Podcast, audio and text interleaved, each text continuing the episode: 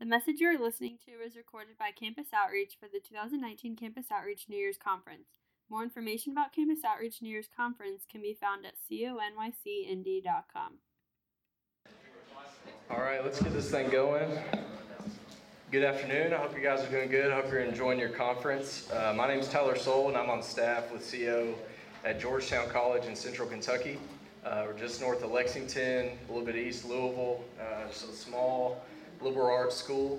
Uh, but I'm excited to be here with you guys. This seminar is called The Big Picture. We're going to be talking about the Old Testament. So if you think you're in the whole Christ, that seminar is not happening. Uh, but I think you'll enjoy this one, hopefully. So I'm glad you're here. Um, But just to start out, is this anybody's first New Year's conference in here? Just okay, a lot of you. Awesome. That's great. Well, this is number ten for me. Uh, four of those as a student and six of them now on staff. And every year I grow so much by being at these. And so if you're a little bit overwhelmed while you're here and you're just thinking, what have I got myself into? This guy Max telling me to be, like live radically. What he lives in Iraq. Like, am I going to live in Iraq one day if I'm at this conference? Maybe, but probably not. But I just wanted to encourage you that in ten years, you're going to be really glad uh, that you were here. So uh, one of my favorite things about the conference is that it gives you a little bit of a change in perspective about what God's doing specifically on the campus and through the campus. Um, so I'm assuming that on campus, you've probably been to campus meetings, you've probably been to Bible studies, you've probably been to smaller stuff like that. But when you come to a, a conference, you get to see the bigger picture of what God's doing. There's conferences like this one going on all over the country, really all over the world. And there's kind of this unseen movement that God is doing on the college campus um, where college students are growing in their faith all over the world, and, and it kind of goes unnoticed. Um, but it's not until you come to a conference like this that you really see the big picture of what God's doing. And so the title of the seminar is called The Big Picture. And so that uh, that kind of idea, that change of perspective, Um, of what I just talked about, when you come to conference and you see a larger uh, scheme of what God is doing, that's what I want to do today, or try to do today with the Bible. What happens when you take a step back and you look at the Bible as a whole, instead of just studying individual passages here and there, or only studying the New Testament? What happens when you step into the airplane and you fly thirty thousand feet over the Bible? What what happens when you do that? That's what I want to do today. Um, But before we can do that, we need to do a little bit of groundwork. So uh, just to start off, I want to begin the seminar with a really simple question. And I want you uh, maybe to write, just write your answer down. You're not going to have to show this to anybody.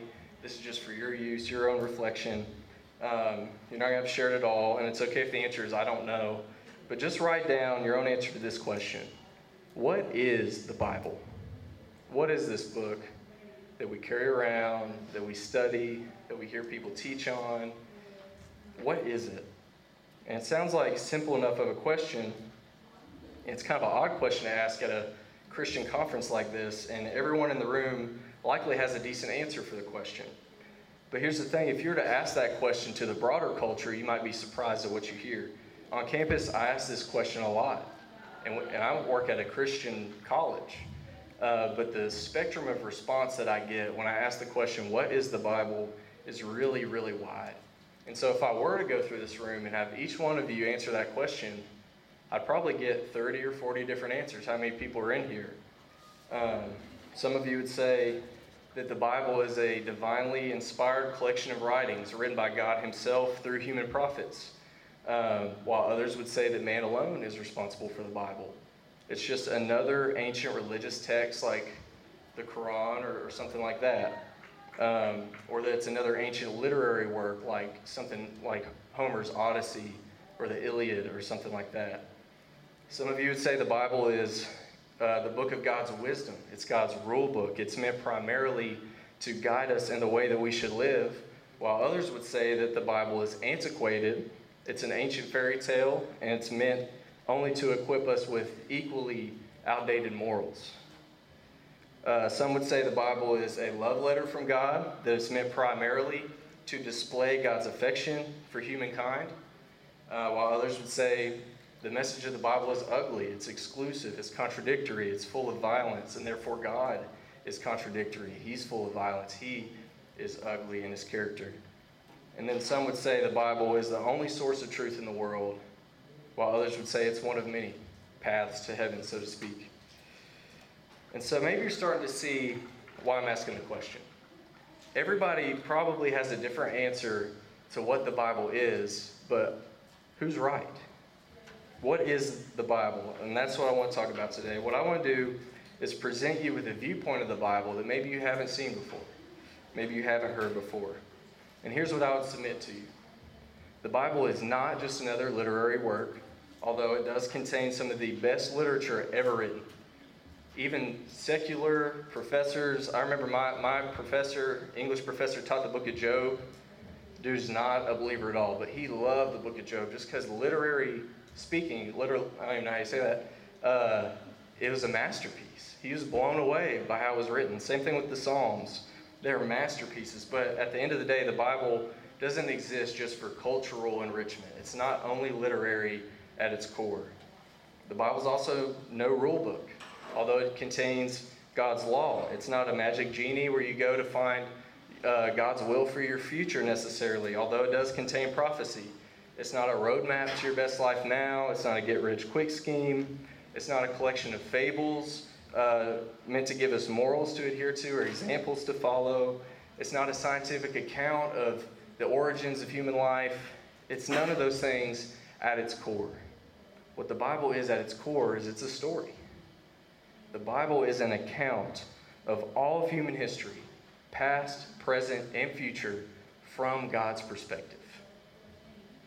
The story begins in a garden where humanity is with God, like Will said. Man falls away from God, and in the end, we're back with God in a city. So it starts in a garden, it ends in a city, and at the center of the story is a cross. But most of us don't think of the Bible that way. We tend to uh, compartmentalize it. We read Genesis and we ask, all right, what do I learn about God from Genesis? And we write that down in our journal, and we take the Instagram picture with our coffee and we put it on our story to make so everybody knows we're reading our Bible. And then we go to the book of Revelation and we do the same thing. But what I'm saying is that the book of Genesis is telling very much the same story as the book of Revelation, although Moses, who wrote Genesis, and John, who wrote Revelation, lived a millennium and a half apart from each other. And that should blow your mind. Look at it this way. The Bible contains sixty-six books, thirty-nine in the Old Testament, twenty-seven in the New, if I've done my math right. I went to E K U, so maybe not. Maybe I have one of these center folks check it. Um, it was written over a span of fifteen hundred years by over forty human authors, most of whom never met, let alone live in the same century. It was written in three different original languages, Hebrew and Aramaic in the Old Testament, and Greek in the New Testament. It was written uh, by those human authors on three different continents, that's Africa, Europe, and Asia. But throughout all of that complexity, all of those authors writing in different cultures, different time periods, different kingdoms, different worldviews, the Bible carries only one theme. That is miraculous, that God would weave together such an intricate collection of writings with what some call the red thread of the Bible. There is one theme, one story holding all this stuff together. That's what I'm calling the big picture tonight. And here's what it is. Here's the one theme of the Bible. God is saving the world through his Redeemer, his only Son, Jesus Christ, so that man can be with God forever. That's it. Every page is carrying along that one truth, even the Old Testament. The Old Testament proposes the problem, and it, and it promises the Redeemer, the solution to the problem, and the New Testament presents the solution. It presents the Redeemer. And if we don't approach each biblical text with this greater story in mind, we're doomed to misinterpret the Bible and really miss the entire point. And that's where all the confusion and abuse comes from with the Bible. If you approach it just like a literary work or as a rule book or as a scientific document, you're going to miss the mark. And tragically, people spent their entire lives studying this book and they miss it. And so they miss Jesus. And I don't want that for y'all. So what I want to do now is just show you a few examples of how to see the big picture of the Bible while you're reading some of these Old Testament stories. We'll take a look at a few of the major uh, Old Testament stories that probably everybody in this room is at least familiar with, even if you didn't grow up in the church. I didn't grow up in the church, and, and I, I picked three stories that even I had heard about before I was a Christian, because um, I know there's probably folks like that in this room, and I hope that there is. But we're going to look at them with what I'll call the classic interpretation, what you probably grew up hearing, and then we're going to look at it again with the big picture lens on. So let me just pray for God's help, and we'll jump in. Father, you have given us an incredibly beautiful and comprehensive account of yourself, an account of us that shows us that we are holy only in Christ, that you created us for intimacy with you, fellowship with you, but we fled from that. God, we, we did not, we did not love your presence, but we rebelled against you and we fell into sin, and amazingly you sent a Redeemer for us. That is the one theme of the Bible, and I pray that we would just be able to see that a little bit more clearly uh, because of what we're going to talk about today. So I pray you'd help me to uh, present in a way that is understandable and that students would be able to walk away and do this on their own, and be able to read the Old Testament and not get bogged down in the obscurity of it, uh, but that they would see Christ even in the Old Testament. Help us, Holy Spirit. Be with us in Christ's name. Amen. All right, so maybe the most clear example of this is the story of David and Goliath. So let's do that one first. You're probably familiar with the story uh, where David, the shepherd boy of Israel, goes toe-to-toe with the warrior giant of the Philistines, Goliath, and he defeats him with nothing more than a sling and a few stones, and he frees the Israelites from impending death. Um, it's a great story. It shows, shows what uh, people are capable of when they have faith. That's typically kind of the approach that people give uh, when they teach this story. And this isn't a knock on the artist, but I've got a, a popular Christian radio song up here that, and this is not a knock, but this is just an example of how Uh, this story is normally taught. And just for clarity, my wife and I have had this artist's Christmas C D in our S U V since probably October. So, um, but here's what it says. This is typically how David and Goliath is taught. It says, "Don't be afraid of the giants in your way. With God, you know that anything's possible. So step into the fight. He's right there by your side. The stones inside your hand might seem small, but watch the giants fall." It sounds beautiful, doesn't it? In this view, your representative in the story is little David, and there's some giant coming in your life. It might be sickness, it might be financial trouble, it might be a big biology test on Friday. But if you can just muster up enough faith like David, you know that God will grant you victory over your giants. That's compelling, but it's flawed. Here's the issue with that interpretation. There have been untold millions of Christians over the history of the church who were very much conquered by their giant. Millions persecuted and martyred. Millions imprisoned and oppressed by wicked governments. Millions have died due to illnesses that they begged God to take away. So sooner or later, the person facing a giant in their life who's thinking this way about this story, eventually they're going to say, either my God-given faith is not strong enough, or God is not strong enough to conquer my giant. Or worse, he's able to help, but he doesn't want to. So in the end, that interpretation is destructive. So what happens when we consider that story in light of the big picture of the Bible? What's really going on here? Let's step into the airplane, take a look from thirty thousand feet. What do we see when we look at this story through the lens of the big picture? We see that David is an unexpected rescuer, an unlikely savior, who single-handedly defeats the deadly enemy of God's people when no one else can and no one else will. And in so doing, he shows himself to be the true king of Israel. That should be ringing a lot of bells. Your representative in this story is not David, but it's actually the cowering Israelites who are unable to conquer the giant on their own. We're the ones who need to be rescued, not the hero. The story, the point of the story is that God is sending a Savior for his people to rescue them from their greatest enemies. So David is not merely an example to follow. You're not meant to look at David and say, I want to be like that. But David is a foreshadowing of Jesus Christ. And you see the difference in implications. One method of the interpretation makes you the hero, which cripples you in the end by putting the burden on your shoulders, while the other forces you to call out on the one who is strong enough to save. And it pushes you to Jesus. And there's so much liberty in that, because you don't have to be the hero. In fact, you can't be the hero. You cannot conquer your greatest enemies. Your greatest enemies are sin and death. And if you, kind of like Mac was saying this morning, if you step into God's throne room at the reckoning of mankind and you're banking on yourself, he's going to say, I never knew you. But if you take this story and you run to Jesus and you let him rescue you from those giants, then you'll be in Christ.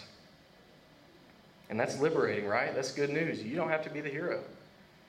That's good. So let's do another one.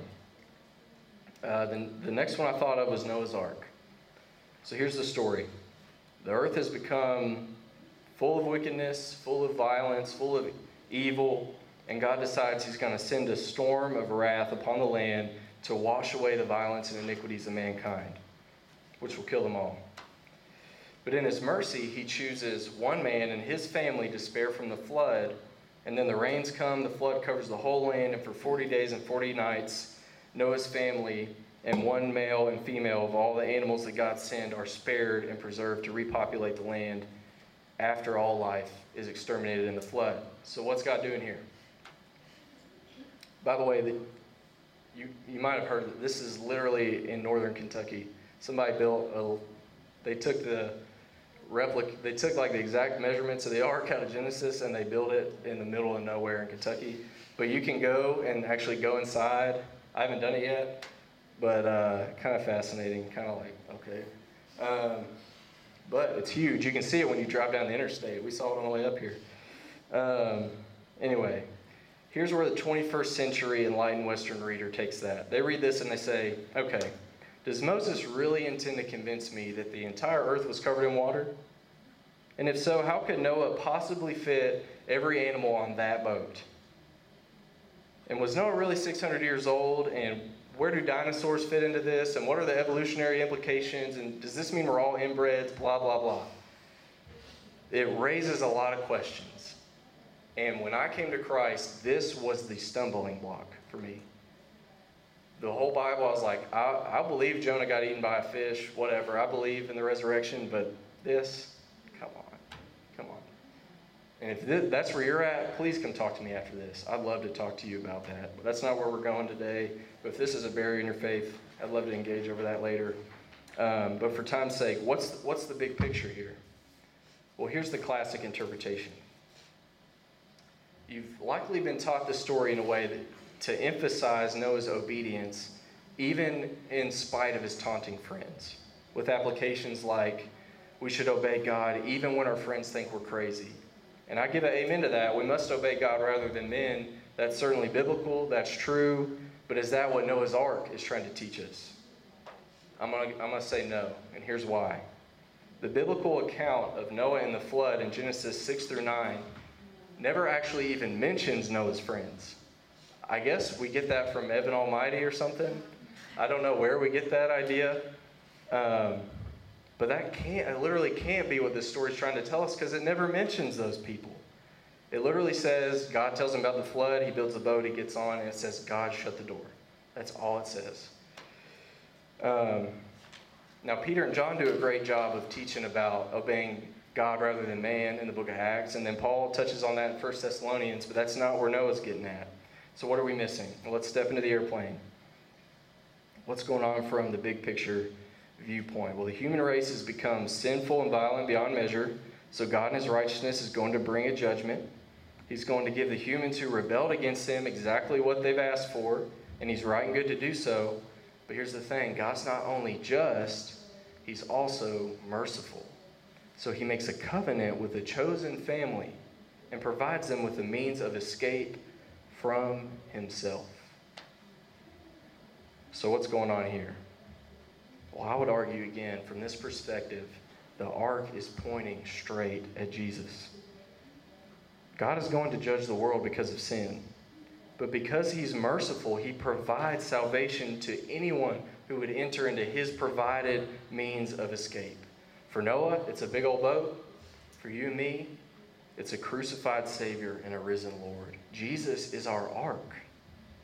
And if we don't get on board, so to speak, we're going to be swept away by the flood of God's wrath, which came once as a flood, but it's going to come again as a flame. And God saves you from his own wrath by pouring that wrath on Jesus instead of you. And so Jesus is our ark. That's, that's really what the story is getting at. Are we meant to take the story literally? Yes, but there's a lot of wiggle room in there, even scientifically speaking. Don't miss the bigger picture. God is going to judge mankind, and he's made a way of escape from his own wrath. What kind of God does that? Only the God of the Bible. All right, one more. Abraham and Isaac.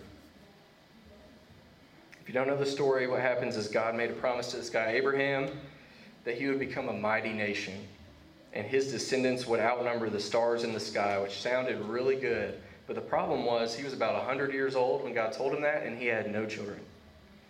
He spent his entire life trying to conceive with his wife, and they were unable to have a child. Struggled with infertility for literally one hundred years. So from the start, it's literally going to take a miracle for God to fulfill his promise. And amazingly, God pulls it off twenty-five years after he makes the promise. So this guy's one hundred twenty-five years old, and he has a baby, which is a miracle in itself. But they named the child Isaac, and he's going to be the one who will then multiply and lead to descendants outnumbering the stars in the sky. That's kind of the, the brief overview of it. Now imagine this from Abraham's perspective. You spent an entire lifetime with your wife, having never been able to conceive a child. You've given up any hope of your family lineage continuing on, which was really the only thing that mattered in ancient life. And then God makes this amazing promise to you that one day you'll have a son who will lead to innumerable descendants. And a quarter century, a quarter century later, he fulfills that promise. Now imagine how much you would love that child. You might love that child too much. Idolatrous love for a child always crushes the child. My wife right here, by the way, smoking hot one right here on the computer. We have to fight this with our own kids. We love our kids, but we got to make sure we're not worshiping them. And that's what God was doing with Abraham here. So God chooses to test Abraham's heart. And essentially he says, I want to see where your love ultimately resides. With me, the giver, or with the gift, Isaac? Where's your ultimate love? I want you to offer up your only son, Isaac, as a sacrifice. And of course, Abraham's like, wait a second. You said that Isaac would lead to a mighty nation, innumerable descendants. So either you're actually not going to let me kill him, or you're going to raise him back to life.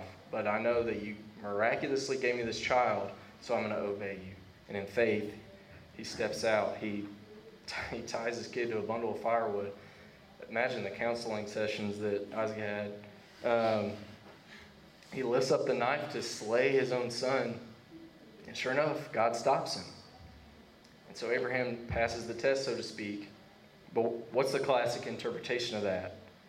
That we should obey God even when it doesn't make sense, right? Or that even when it hurts or requires sacrifice, we must obey the Lord. That's kind of the typical application here. Another one, uh, that faith without works is dead. Abraham showed his faith by his works. And even Paul argued that later on in the Bible. So it's one hundred percent true. It's certainly biblical. But what else is God doing here? Well, when you look at the big picture lens, you see that the account is less about our sacrifice and more about God's sacrifice. So when God stopped Abraham from slaughtering Isaac, he replaced the sacrifice with a ram. He provided a ram that just happened to be there, and they sacrificed the ram instead. So when God promised Abraham a son, he wasn't directly referring to Isaac, but he was actually referring to Jesus, who would lead to the mighty nation. Jesus is the son who God promised to Abraham, who would make of him a great nation. And what that means is the promise is fulfilled not in Isaac, but in Jesus, because Jesus led to the mighty nation, which is the church. When God promised Abraham a mighty nation, he was talking about the church. Jesus is the promised son, and this is accomplished not only by Abraham's faith, but ultimately through God's provision of a sacrifice. That's what this story is pointing to. So that's when you see the trite bumper sticker that says John three sixteen, "For God so loved the world that he gave his only son." This is not just a cheesy t-shirt. This is, this is the writer of the New Testament connecting Jesus to the story of Isaac. That whoever believes in him, meaning has faith to the point to act on it like Abraham did, will not perish, but have eternal life. Or Romans eight, "What shall we say to these things? If God is for us, who can be against us? He who did not spare his own son, but gave him up for us all, how will he not also with him graciously give us all things?" Abraham got to keep his only son because God knew in about a thousand years he would give up his. Likewise, we are able to have eternal life instead of the death we deserve, because the author of life suffered and died in our place. He is the sacrifice that God provides so that we can walk away free like Isaac did. So what's the difference in implications? If you don't see Jesus in the story of Abraham and Isaac, you're left feeling like you got to just sacrifice everything, right? You get a paycheck from, you probably work at Chick-fil-A or something. That's where I worked in college. And you give your whole paycheck uh, at church or something like that. But the real meaning of the story is that God's provided a sacrifice for you. Does our faith need action to validate it? Yes. Should we give thanks to God? Yes. Give him your time, give him your money, give him your affections, give him your desires, give him your love, your life, but don't miss the big picture, that God has provided everything you'll ever need in Christ, and he's the one who made a sacrifice in doing so. All right, so let's land the plane. Let's conclude. Um, when I was first shown this idea of the big picture, or we called it the red thread, uh, when it was taught to me, it really changed everything for me, because when I started to see the Bible this way, it no longer pointed me to better morals or to good works or to better scripture memory, but it pointed me to a person. John, uh, Jesus said to himself to the Pharisees in John five, he said this, "You search the scriptures because you think that in them you have life, and it's they that bear witness about me." And he, he, he finishes that thought with, "Yet you refuse to come to me that you may have life." And like Mac mentioned last night, Luke twenty-four. Take a look at that real quick. It should be on the screen. Uh, verse thirteen. This is the first thing Jesus did after he rose from the grave. It says, "That very day, two of them were going to a village named Emmaus, about seven miles from Jerusalem. And they were talking with each other about all these things that had happened. While they were talking and discussing together, Jesus himself, resurrected from the grave, drew near and went with them. But their eyes were kept from recognizing him. And he said to them, 'What is this conversation that you're holding with each other as you walk?' And they stood still, looking sad. Then one of them named Cleopas answered, 'Are you the only visitor to Jerusalem who does not know the things that have happened there in these days?' And he said to them, 'What things?' And they said to him, 'Concerning Jesus of Nazareth, a man who was a mighty prophet, mighty in deed and word before God and all the people, and how our chief priests and rulers delivered him up to be condemned to death and crucified him. But we had hoped that he, had, he was the one to redeem Israel.' So they're looking for this Redeemer. And they're right to think it's Jesus. And then they say, 'Yes, and besides all this, it's now been three days since he was killed.'" Jump down to verse twenty-five. Here's Jesus' response. "O foolish ones, and slow of heart to believe all that the prophets have spoken. Was it not necessary that the Christ should suffer these things and enter into his glory? And beginning with Moses," meaning Genesis, "he interpreted to them in all the scriptures the things concerning himself." Jesus himself viewed the scriptures this way. He saw himself as the ultimate fulfillment of all of Scripture. And look at the disciples' response in verse thirty-two. Did not our hearts burn within us when he opened the Scriptures to us on the road? Isn't that what we all want when we sit down to read the Bible? That our hearts would burn for Jesus, that we would love Jesus, and we would walk in a way that brings him honor. Well, unless we see the big picture, we're going to miss that.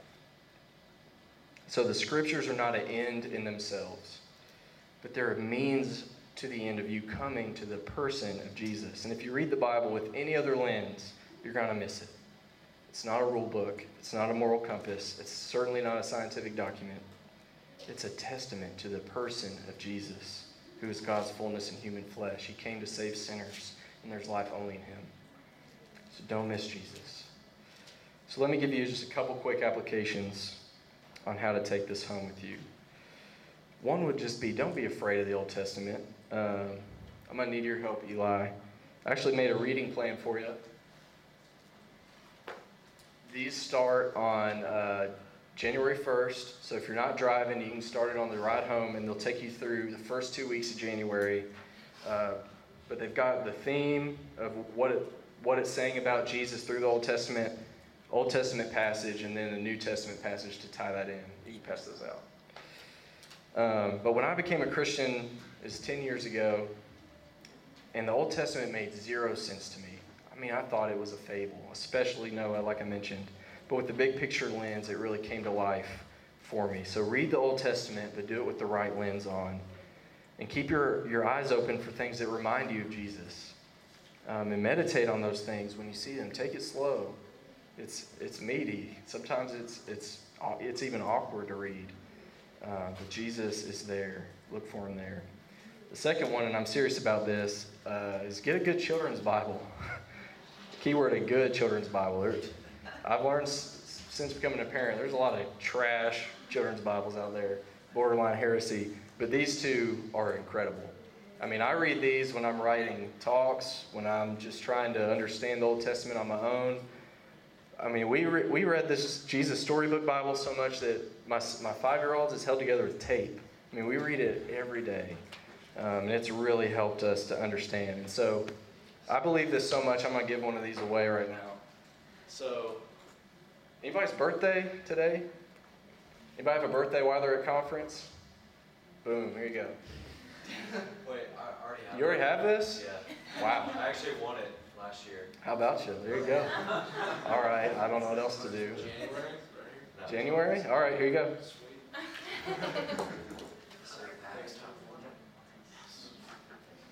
Um, but this one here, uh, the blue one, this was written by the children's pastor, uh, man, Sojourn in Louisville.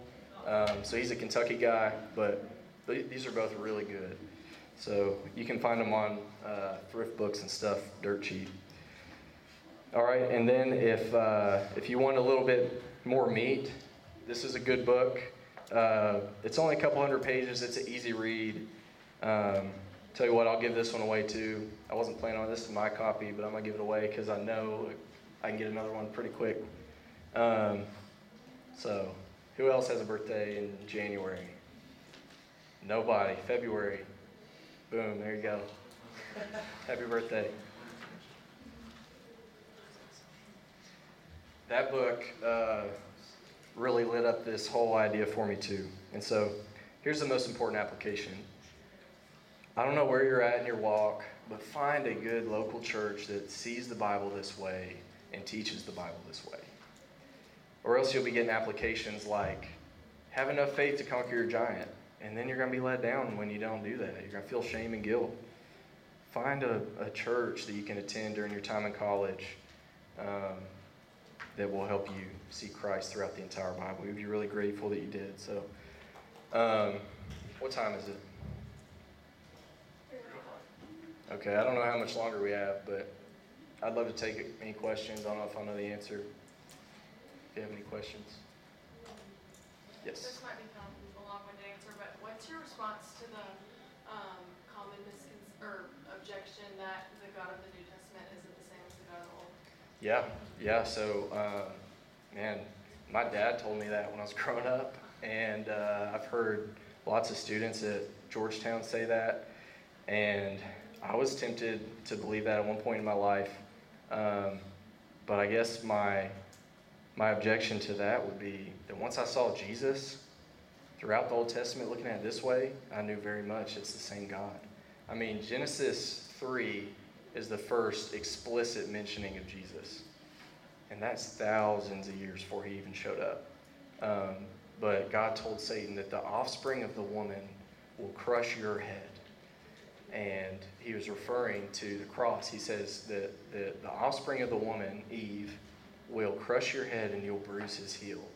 And so Satan is crushed while the offspring's heel is bruised. So it hurts the offspring, but he's not crushed. He's crucified, but then he rises from the grave. So Genesis three already is mentioning Jesus. And I would argue Genesis chapter one, verse one through three is talking about Jesus. It says that God created the heavens and the earth. He did it by speaking.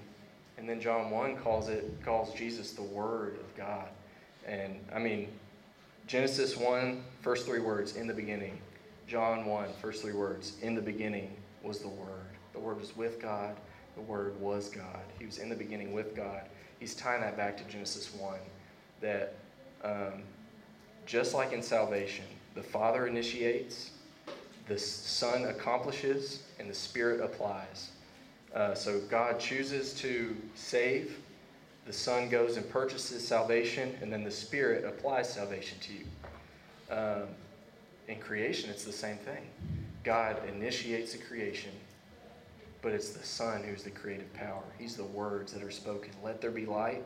That creative power is Jesus. Um, and then it's the Spirit hovering over the waters uh, in verse three. Who's really bringing that about. And so just the more I read the Old Testament this way, the more I'm sure that's Jesus. That's the same God that's in Revelation one.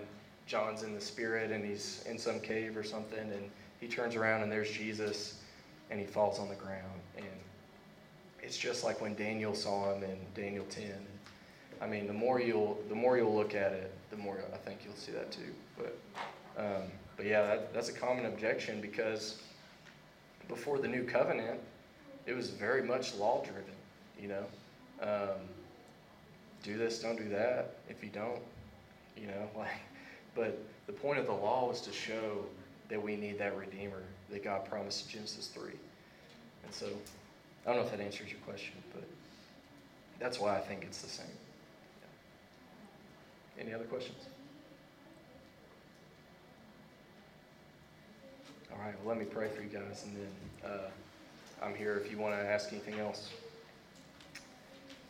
God, thank you for giving us this incredible testament to the person of your Son. I pray that we would search the Scriptures, uh, but not to the end of having life in the Scriptures like the Pharisees did. I pray that we would search the Scriptures, that we might know Jesus, that we might come to him, that we may have life. Holy Spirit, help us do that. We cannot do that on our own. We cannot conquer the giants of sin and death, but you have done that for us, and you freely extend your favor to us, completely unmerited. Would we claim that gift now for your glory and for our good? We love you. We pray in Christ's name. Amen. Thank you all. Thank you for listening to this message from Campus Outreach. Feel free to make copies of this message to give to others, but please do not charge for these copies or alter the content in any way without written permission from Campus Outreach.